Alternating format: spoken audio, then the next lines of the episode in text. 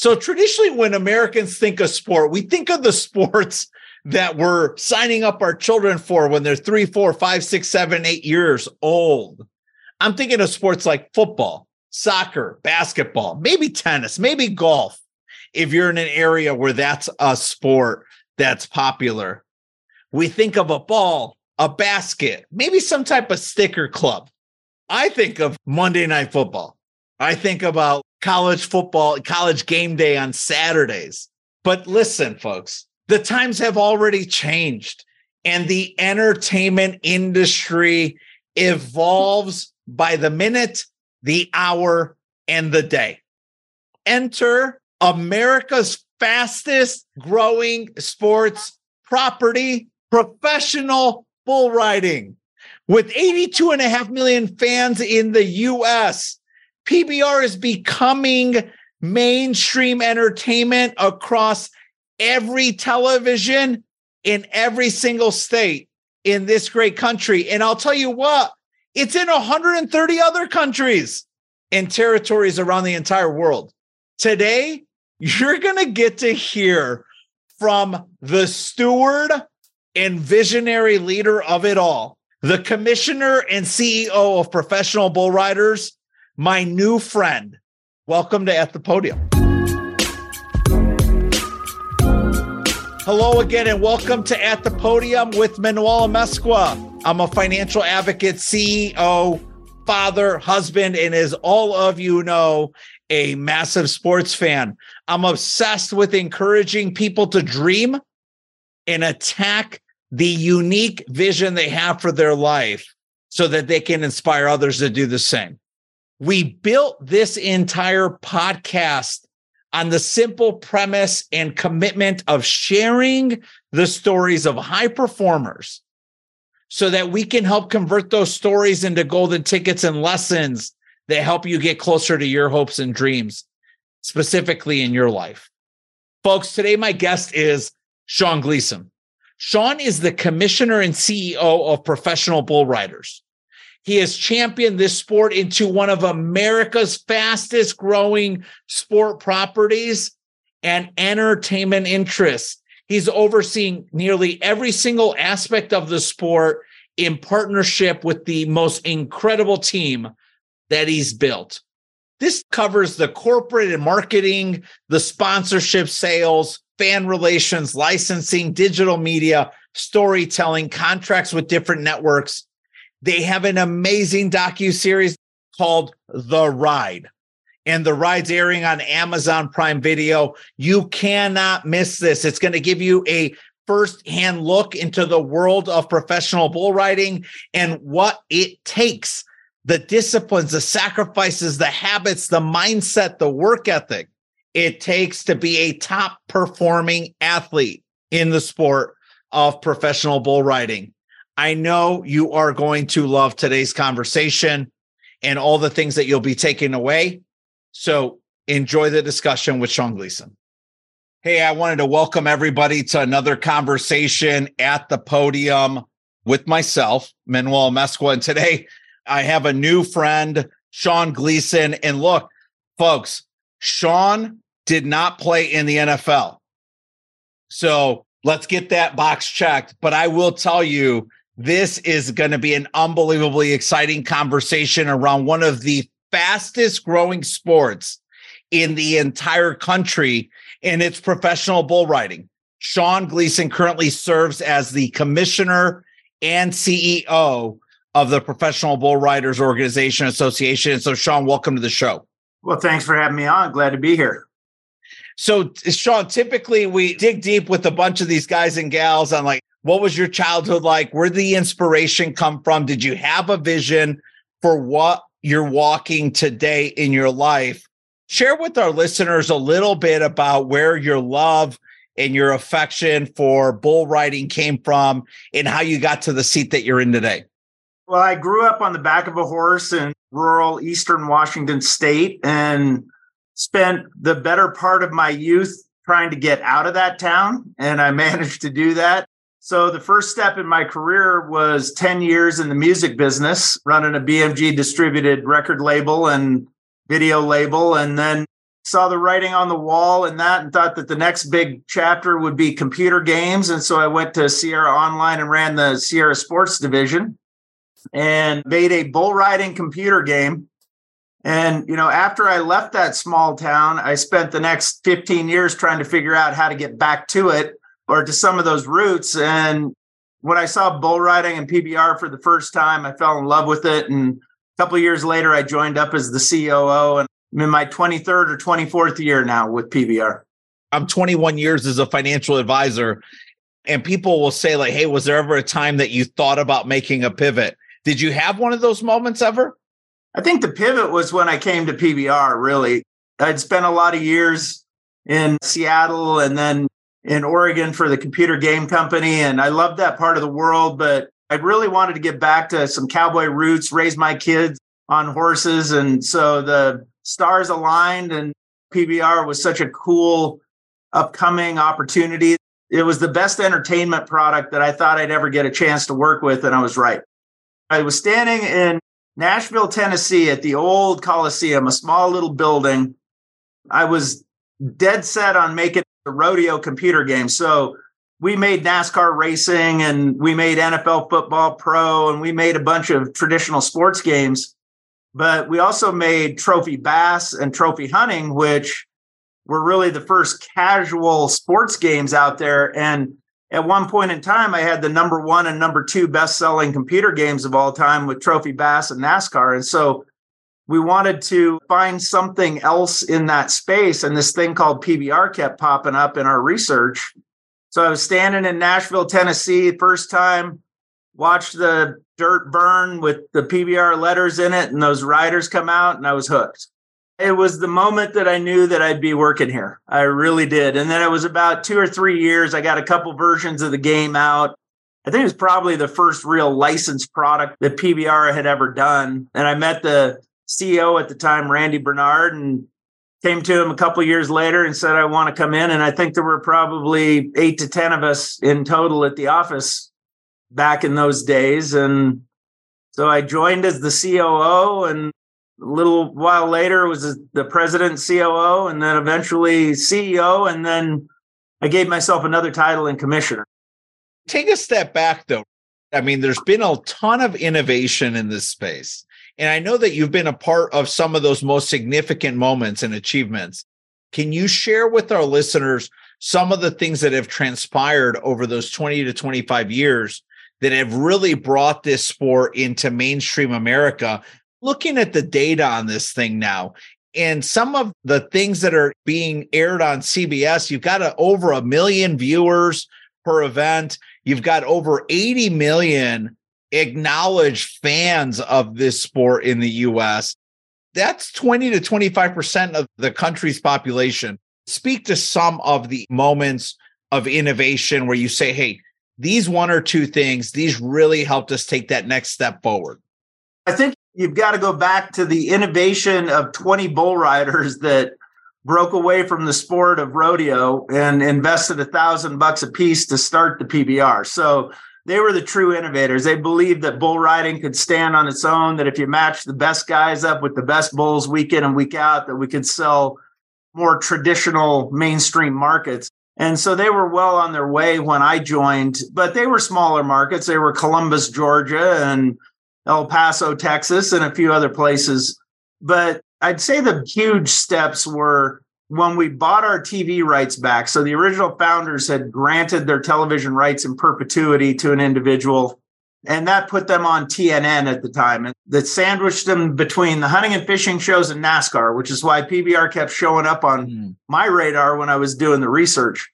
But we bought our TV rights back and we put our first network television show on NBC in, I believe, 2001 on Thanksgiving weekend. And the networks were really reluctant to put bull riding on television and so we had a lot of negotiating to do, and we made some deals and said that if we got a 1.0 or higher rating, we'd get some additional time.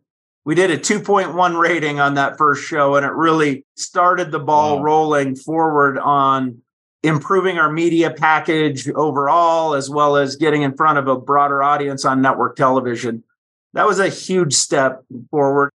Since then, We've been through a few different media deals, but bringing our production in house in 2013, 14, and then doing the CBS deal was another big, huge lift for the PBR. But there's been a lot of them, you know, bucking bulls in Times Square to get the attention of the media, and then ultimately establishing our event in Madison Square Garden, taking the event into AT&T Stadium 14 years ago and telling the world that we could play a stadium that size. And there's just been a lot of things that we've taken risks on that candidly could have bankrupted the company at certain points in time.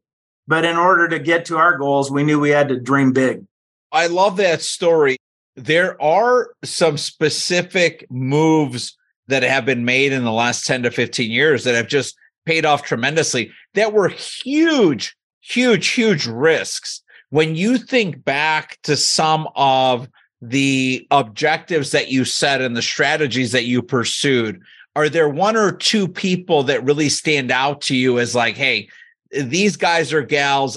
This is where the vision, the belief, the conviction, the unflinching obsession about this sport growing into what it is today was really born from. Uh, it was honestly, it was born from the 20 bull riders and the board of directors that guided us up to 2007.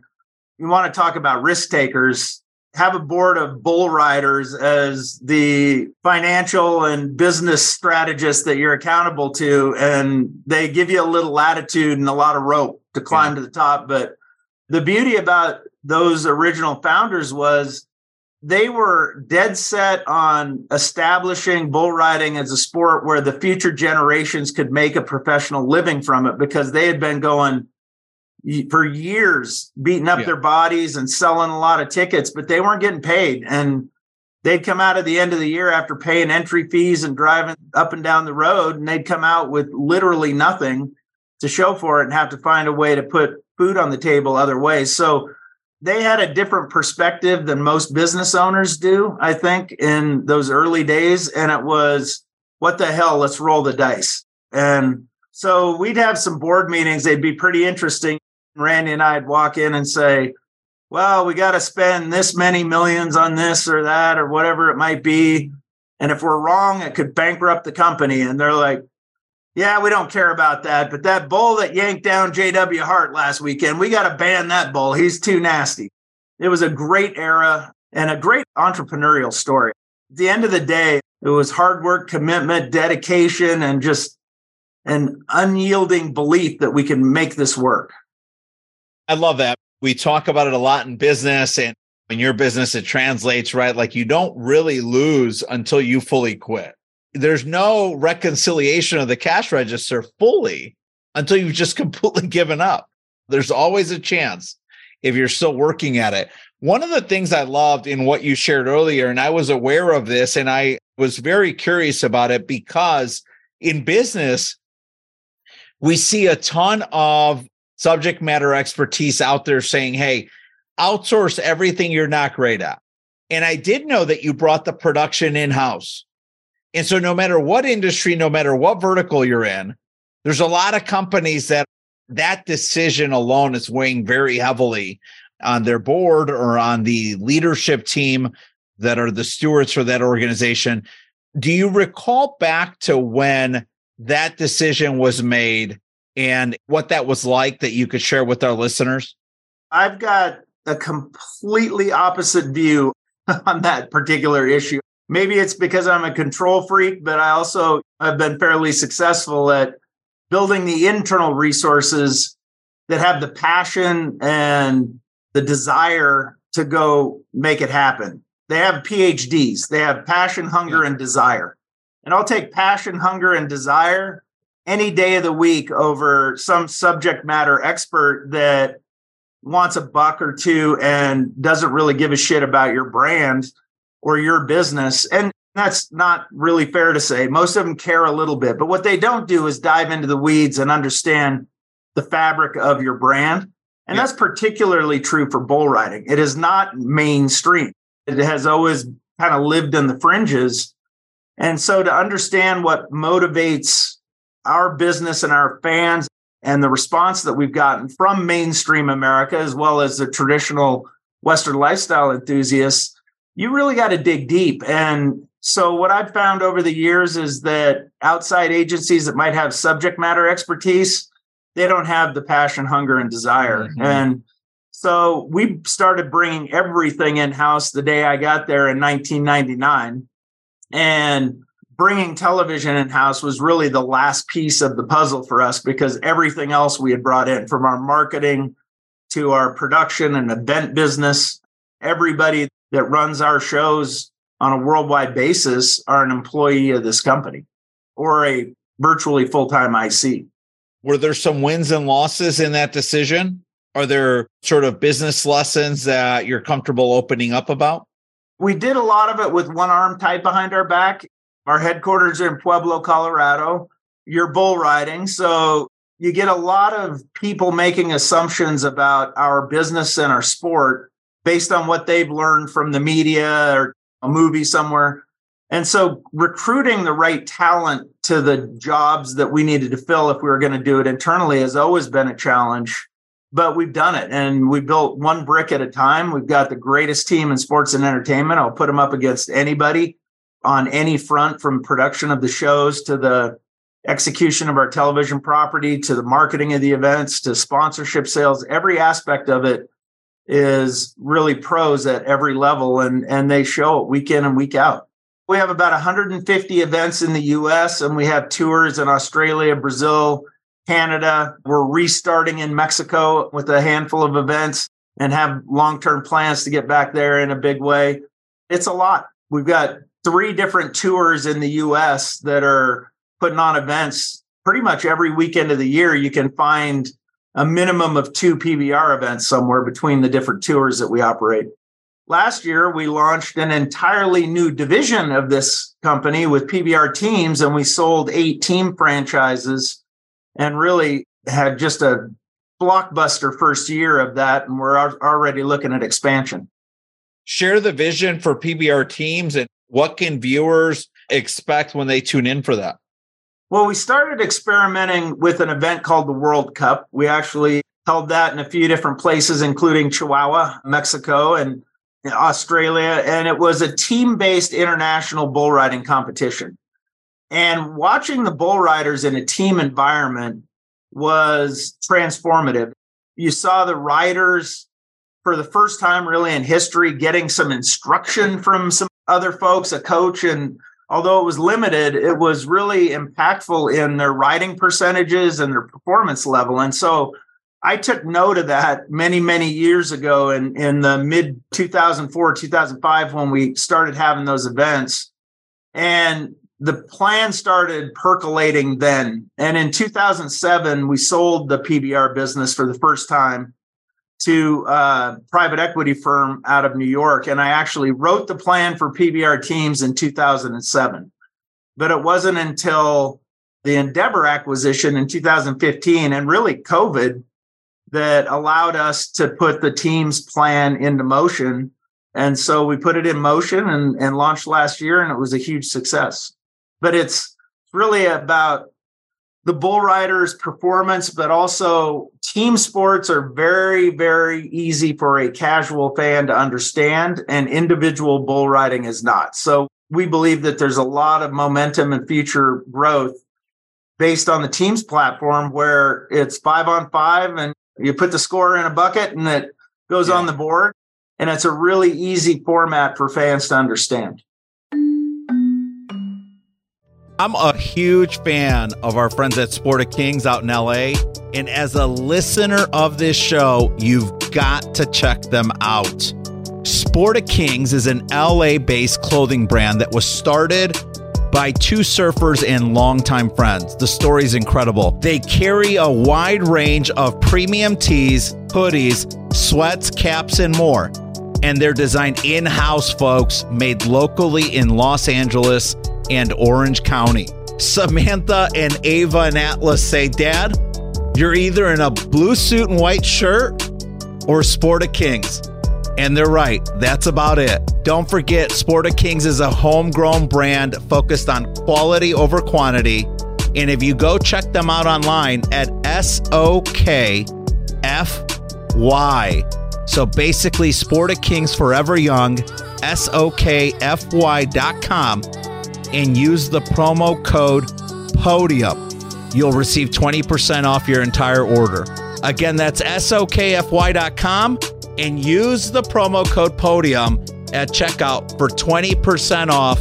And now back to the show.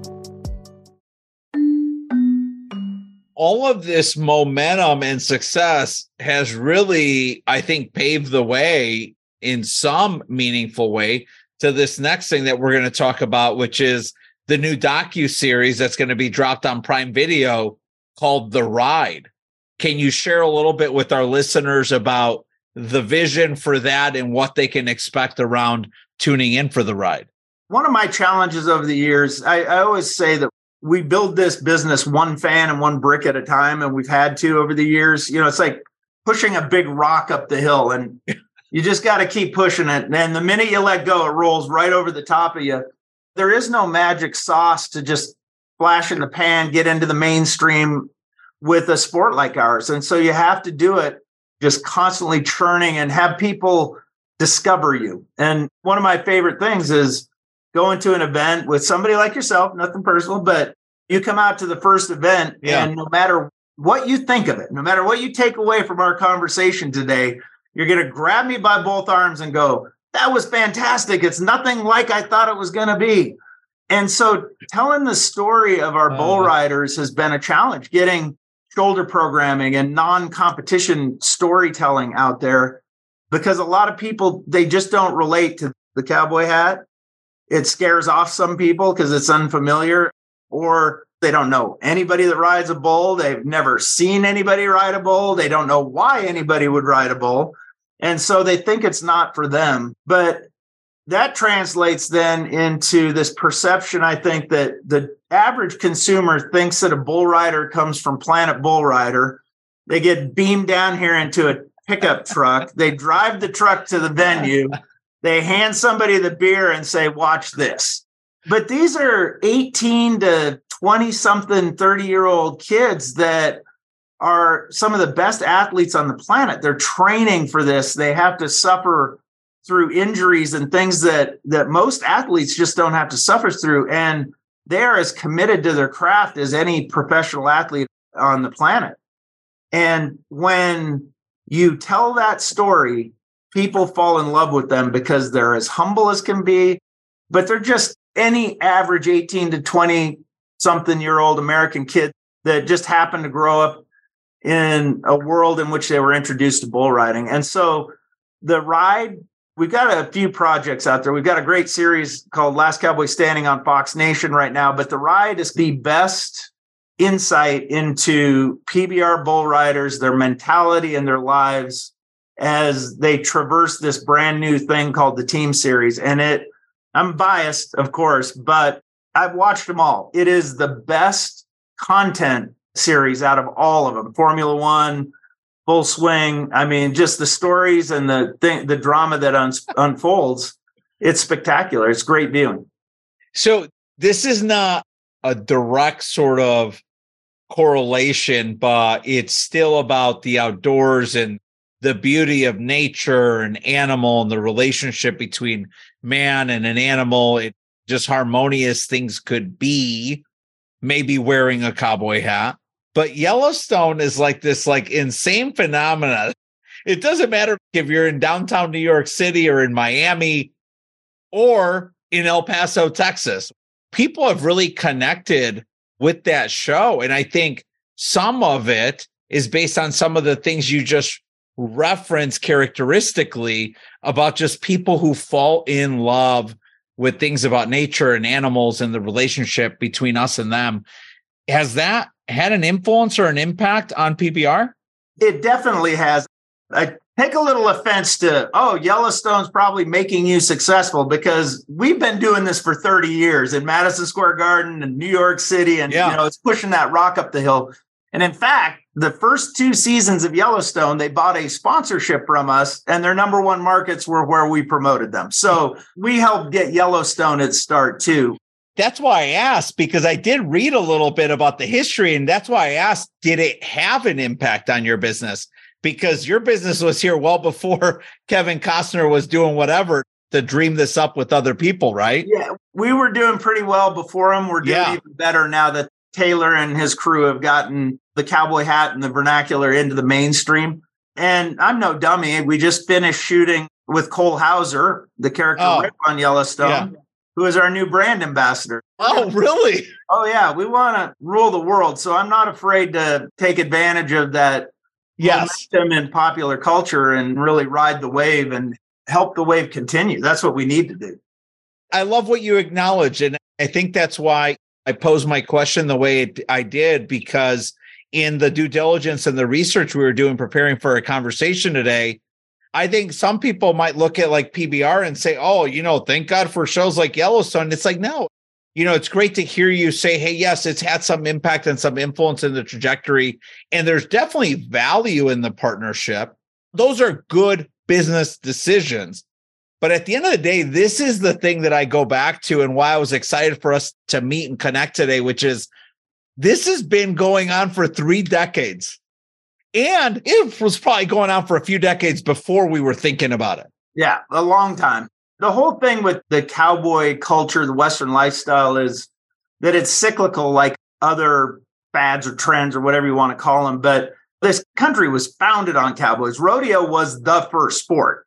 There's nobody that can claim any other first sport. Baseball, no, sorry, about 50 years before that, cowboys were riding bulls and roping. So it was the first sport. And if you go back through the 50s, Madison Square Garden held a 30 day rodeo. It was insane in the 20s, 30s, 40s, and 50s. And then you came through the John Travolta urban cowboy lift a little bit. And, you know, that one was for us cowboys. I was like, oh, really? Okay, whatever. Yeah. That would have been the one where I'd say, yeah, that helped us for a little while, but then it went right back to where Backfired. it was. But right now, it's really the growth of PBR, the growth of Yellowstone, the growth of rodeo in general, horsemanship, and people, the things that are going on, and just generally appreciating the lifestyle, the animals, those things, this time it feels like it's going to be something that lasts for a lot longer than a flash in the pan from a movie or a TV series. But like I said, we were selling a lot of tickets before Yellowstone came along. We we're driving a lot of viewership. And who's to say that our growth isn't just natural? We can't yeah. really tell if Yellowstone's had a lift on it or not. So you mentioned earlier one of the things that I think is going to be really exciting about tuning in for the ride on Prime Video is the sort of behind the scenes, the real authentic story and path and journey that these young men and women follow because they have a love for the sport. Right. And so you alluded to the fact that there's a, a tremendous amount of sacrifice and discipline and training and learning that has to occur for people to perform at the highest level and eventually get on one of these teams hopefully someday and i know there's already young men and women dreaming all over the place as soon as that launched you think about like the Ryder Cup with golf there's a reason why team sport is so attractive right people love connection to humans they love being a great teammate most people aspire to do great things and contribute to a greater cause and so can you speak a little bit to when do young men and women really get devoted and committed and disciplined to the sport? And at about what time would you say from the outside looking in when somebody's got it? You know, yeah, when like, um, hey, that's something to follow. That's a topic of much conversation around here.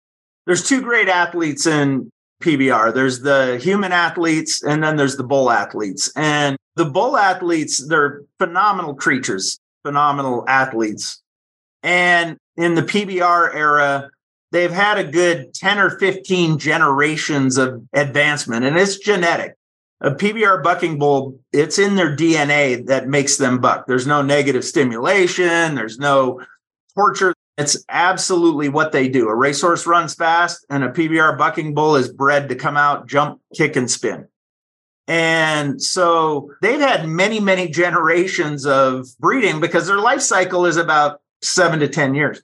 the human athletes are falling behind the bull power these days. And so what we need is more athletes starting at a younger age to really start learning the mechanics and good mechanics. So we have a PBR Sport Performance Center here in Pueblo, Colorado. We're looking to open another one in Texas. And we're on a very active campaign really to convince great athletes that they should be bull riders you know, what's the world's best college wrestler in the 150 pound weight class going to do when they get done with their career? The answer is they're going to follow their degree or they're going to choose a different path. But if they were a bull rider somewhere in that path, they could make 10 to 15 million dollars in career earnings before they start the rest of their career. So we're actively recruiting great athletes to consider bull riding as a sport, but it's the same challenge we have convincing consumers or viewers or anybody else, which is, hey, give us a try. You mentioned the high performing wrestler. Are there other sports that you say, hey, this sport teaches some of the basic fundamental skills and disciplines that it takes to be successful in professional bull riding? Really, it's physics. So the taller you are and the more you weigh, the less likely you are to be successful at bull riding because there's a lot of force in a bull ride, up to seven G's, depending on the move of the bull. And so you don't have to be overly strong. You've got to have great core strength, not a lot of muscle mass, but use it well. Michael Johnson, we worked with him for a while and he described it best. He said, When I was running and winning Olympics, I didn't want to be the strongest, most fit guy. If there was an ounce of muscle in my left arm that didn't contribute to me running faster, I wanted to lose the muscle, not gain more of it. And in bull riding, it's a very similar thing. You have to be perfectly attuned to the moves that need to be made. There's so many athletic moves in a bull ride in eight seconds that you have to have great balance. You've got to have great reaction time Michael actually started training bull riders' eyes and making their eyes stronger because where your eyes go, your body goes. And so he realized fairly early that a guy with slow eyes is going to be behind that bull. And so it's those nuances. But to hmm. answer your question, it's really about the size of the athlete 125 to 175 pounds. If you get over that, you're going to have too much mass for the force. And you don't want to be much over 5'10, 5'11, or you're going to go off the back end of the bowl a lot. And so I'd encourage gymnasts that want to be a part of it, wrestlers, but undersized college safeties ought to be looking at bull riding. They're not getting drafted in the NFL. They want to come over and keep their sports career alive. Get over here and give bull riding a try. I love that. So basically, the only aspect of who I am qualifies based on the fact that I'm five ten and three quarters inches tall. That would qualify you. The you rest look like you got a little too much muscle mass going on, though. I mean, I love it. I find it fascinating, and I love something you said earlier, which is having folks give it a chance, go through the full experience one evening or one weekend tuning in, whether it's on Fox Nation or Prime Video or CBS or anywhere else that you can find. I love this. I love the entire story. And even though I enjoy Yellowstone, I don't watch a lot of TV. So it's not because of that. But I do really enjoy the entire story. And again, when they mentioned that your willingness to come on and share the story for PBR and in your career trajectory, I was super excited. Is there anything else, though, that when you were a young boy, young man, that you're like, I'm going to do this? And you're like, I just still haven't checked that box. To be honest, no. I could have ridden off into retirement. I'm 59 this year, so I could have ridden off into retirement yeah. with a few less headaches had I not launched the team series and been happy with my career and the things that I've accomplished here at the PBR. But, you know, the team series is our future. I think it's going to be a massive growth engine. We've got a waiting list of 20 plus that want to buy teams right now. And we're working on the expansion plan. And so I'm going to see that through. And I think that's the last check mark I got to put on my career. I love that. Other than being a professional football player, which didn't work out for me. When you think about the millions of conversations you've had as just an advocate and unflinching believer in the sport, the value of the sport on a human level, entertainment level, etc. What is the most common misconception about the sport that you and your team face on a consistent basis that you're like, hey, this is one of the myths that people need to understand as a myth. It's not a reality. The first and most common is always the animal issues. People think that we abuse the animals. People still think that a bull's testicles are tied up and that's why they buck. And if you're a man, I just say, really, would you buck if your testicles were tied up or would you lay on the ground and cry until somebody untied them? That's the quote of the year, Sean. Just so you know, you just got the quote of the year for the podcast. but there's a lot of people that still think that there's something negative in terms of stimulation, tying them up. That the flank strap is no tighter than mine and your belt right now. Literally, it's not as tight as our belts are around our waist. But people think that it's something negative that prompts that violent bucking reaction and yeah. the kicking and the spinning. And they do that in the field. It's just their nature. They come out and that's what they do. They're strong, muscular animals that are great at their job. That's a huge misconception. And the other one is that the athletes are just crazy cowboys that do this. Like I said, hold my beer and watch this. And that's frustrating too, because you see how hard these guys work and what they have yeah. to go through, the injuries that they have to suffer through. The guy that was a front runner for this year's world championship broke his leg and was trying to ride with a cast on. He didn't, but he was going to go ride with the cast on because it's a meritocracy of epic proportions. The PBR Cowboys don't get paid unless they perform.